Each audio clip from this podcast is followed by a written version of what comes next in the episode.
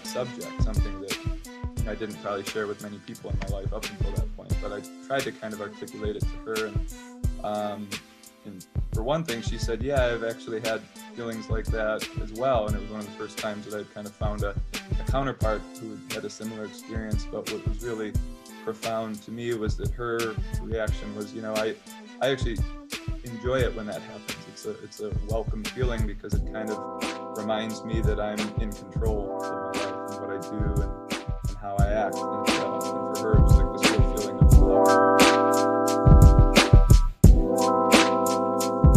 Welcome to Waking Up to Life with Rabbi Josh, podcast built around conversations with people in our community who have found a bit of enlightenment in their lives. While these events may not seem life changing to you, our conversation and insights from Jewish tradition will reveal how these moments shape the way my guests see the world. This informal conversation may also change your life. And if not, it's just 18 minutes with me. So, l'chaim, to life. Today, we welcome David Dwaihe to the podcast. David is currently a math teacher at University Liggett High School in Grosse Pointe, Michigan. Also happens to be one of the founding owners of the Detroit City Football Club, and uh, thrilled to have you as a part of this podcast. Thanks so much for having me. It's a pleasure. So, uh, as you know, on this podcast, I invite people from all walks of life to share stories that have uh, changed their worldview. And I know that you have a story from your childhood that will begin our conversation. Are you able and willing to share? Sure, of course. Yeah. So, when I was, uh, I think it, really kind of became aware of it when I was in grade school. I would get these very random and unpredictable episodes where uh, essentially I would kind of become aware that I was alive. I never, still don't have a great way to phrase that. Um, but rather than just being a moment that would come and go, it would, it would kind of bring, it was ultimately kind of a negative experience because it would bring this real feeling of panic and anxiety for me. And I struggled with it through my childhood. Uh, my dad, who's a psychologist, would give me some tips and pointers for how to deal with the anxiety and ultimately kind of get through the episode. But um, never really had a, a super uh, effective strategy. Just kind of had to suffer through it. Um, and fast forward 20 years uh, in my life, uh, after meeting my wife, we were getting to know one another in that early phase of the courtship.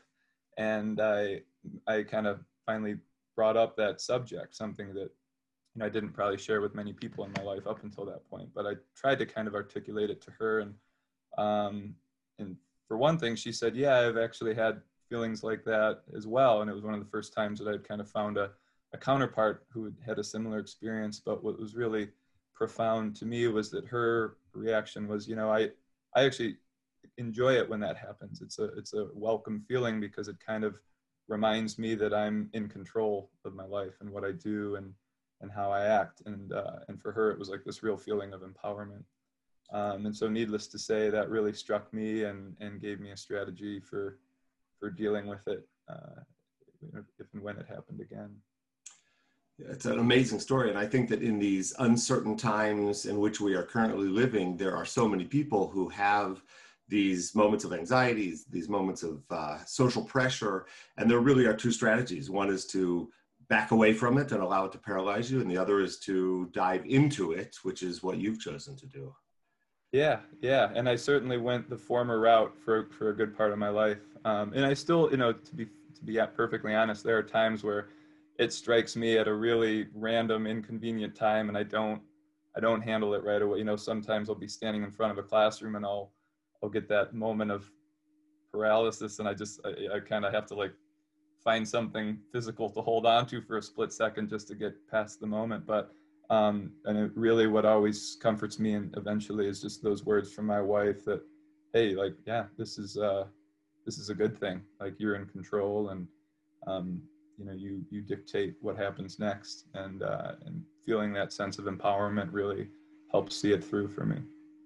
So I really appreciate what you're saying about leaning into the, the, the moment and I can imagine that as a teacher, not only have you experienced it perhaps in front of a classroom, but you've probably seen it in your students. So, how have you used what you've learned to drive and to direct students in the classroom to be the best versions of themselves?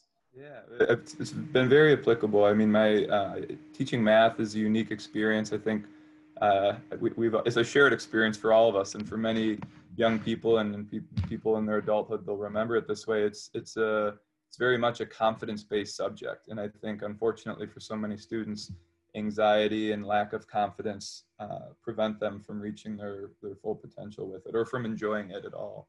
And so um, I've tried to tap into that. I've tried to kind of be honest about that with students and acknowledge that many of them probably feel anxious or maybe they've had a bad experience in the past and um, that's no reason to, to shy away from it you know we can all find some measure of success that we can build upon um, and I, you know i almost in, in part kind of view my role as a teacher as as being that counselor slash you know coach on the side to um, to kind of you know getting away from the from the details of the subject matter and really just making it more about mentality and um, and confidence. Um, and then obviously there are real clear parallels to, to sports and the, the soccer that I coach um, with the athletes.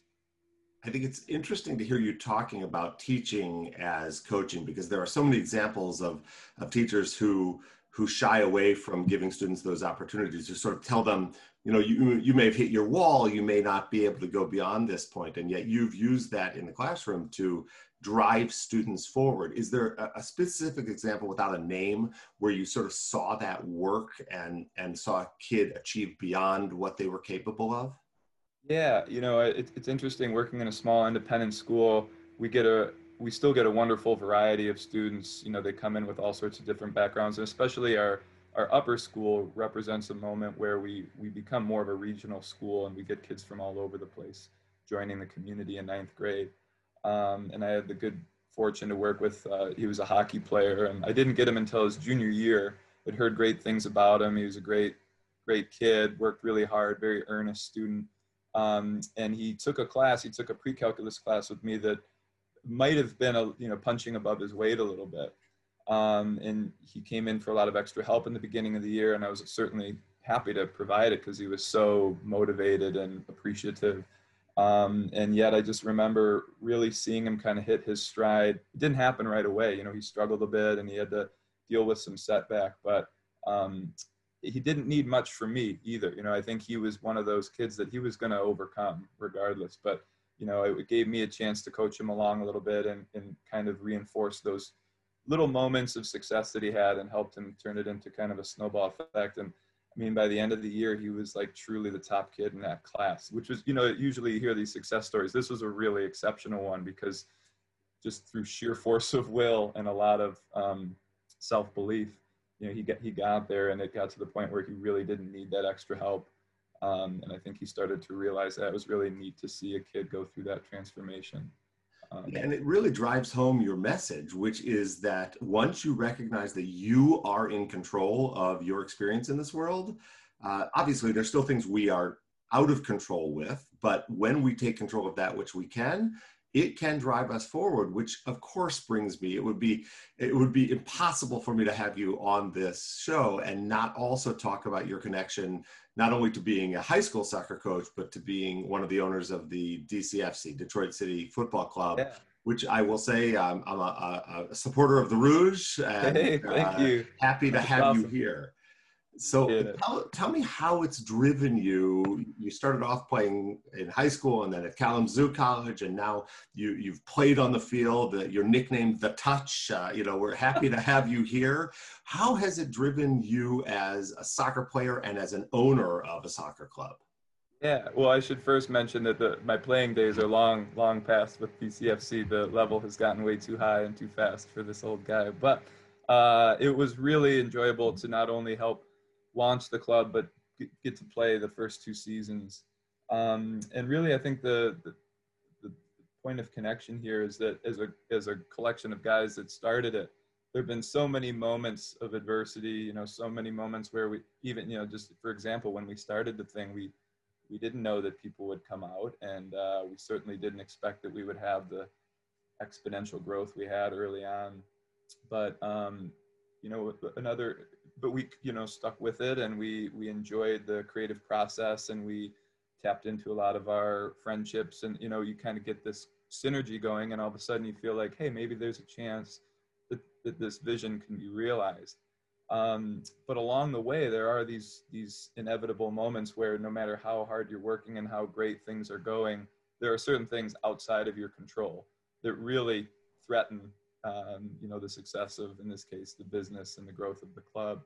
Um, and they've you know they've continued obviously with the current uh, coronavirus situation. And yet um, what's been so satisfying and rewarding to be a part of uh, and empowering is just the idea that no matter what obstacles we've faced you know with with a lot of uh, self-belief and um, perseverance and ultimately a lot of help and goodwill from our support network, um, we've we've made it through all of these trying moments, and um, I think there's a lot of universal application there. You know, if you surround yourself with good people and treat those people well and invite them into whatever project or idea you have, um, good things happen. And you give those people the freedom to help you, and you accept that help. Um, you can really fly with that. And it's important to, to note that in while you started off about your childhood, to recognize that throughout life there are moments of challenge. There are moments of anxiety in school in business in relationships and yet your message is clear. Lean into them and accept the help from where it can come. And inevitably you won't always find success but at least you will be driving your own process.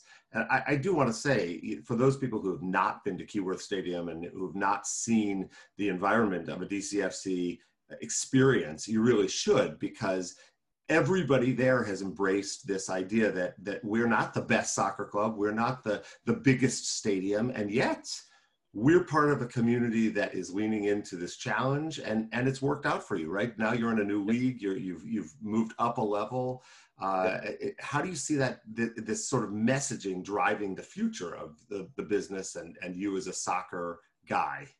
Yeah, I mean, what's what's really cool about it is a lot of people point to us as this success story in American low level American soccer, you know, fourth tier, third tier, however people want to describe it.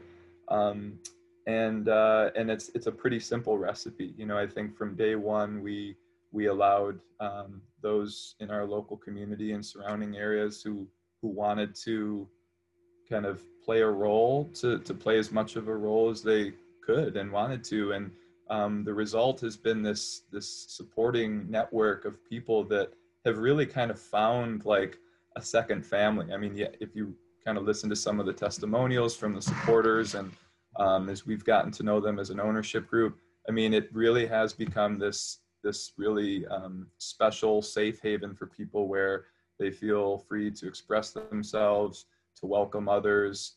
Um, you know, it's just I, uh, I've really enjoyed kind of watching that develop, and, and you know, I have a real sense of pride that I was a part of that seed that started it. But ultimately, it's it's been all that hard work and passion of the people that you know have joined since that first day.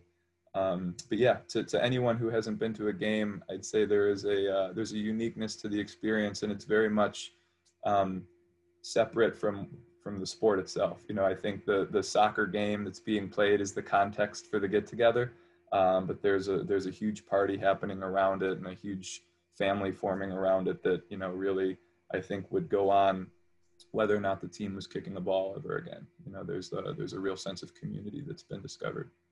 And while we can't visit now because of the coronavirus, for people who have not yet been to that stadium to understand what drives people to sort of walk away from the anxieties of their lives and just take an hour and a half or two hours to be part of this very um, spiritual experience, I would say, is really important. Although I must ask you, uh, I have a 14 year old kid now who's a soccer player. And, and when he was 10, we went to our first game. I think he was 10 or 11. And we made the mistake of sitting on the supporter side. So you know, be careful with the language if you're bringing yeah. kids on that side. There is, there. I, I always kind of view it as, you know, if you want an opportunity to educate your child about some of the uh, vocabulary that they might want to avoid in other parts of their life, then you can go on that side of the stadium. But I think if you stay on the opposite end, um, you know, you're you're good to go as well. it is a very family friendly experience on that side. Uh, so l- let me ask you, as you think about all of these stories coming together, your teaching, your coaching, your playing, uh, your personal life, it, what is the the one driving message that you want to share with my viewers today?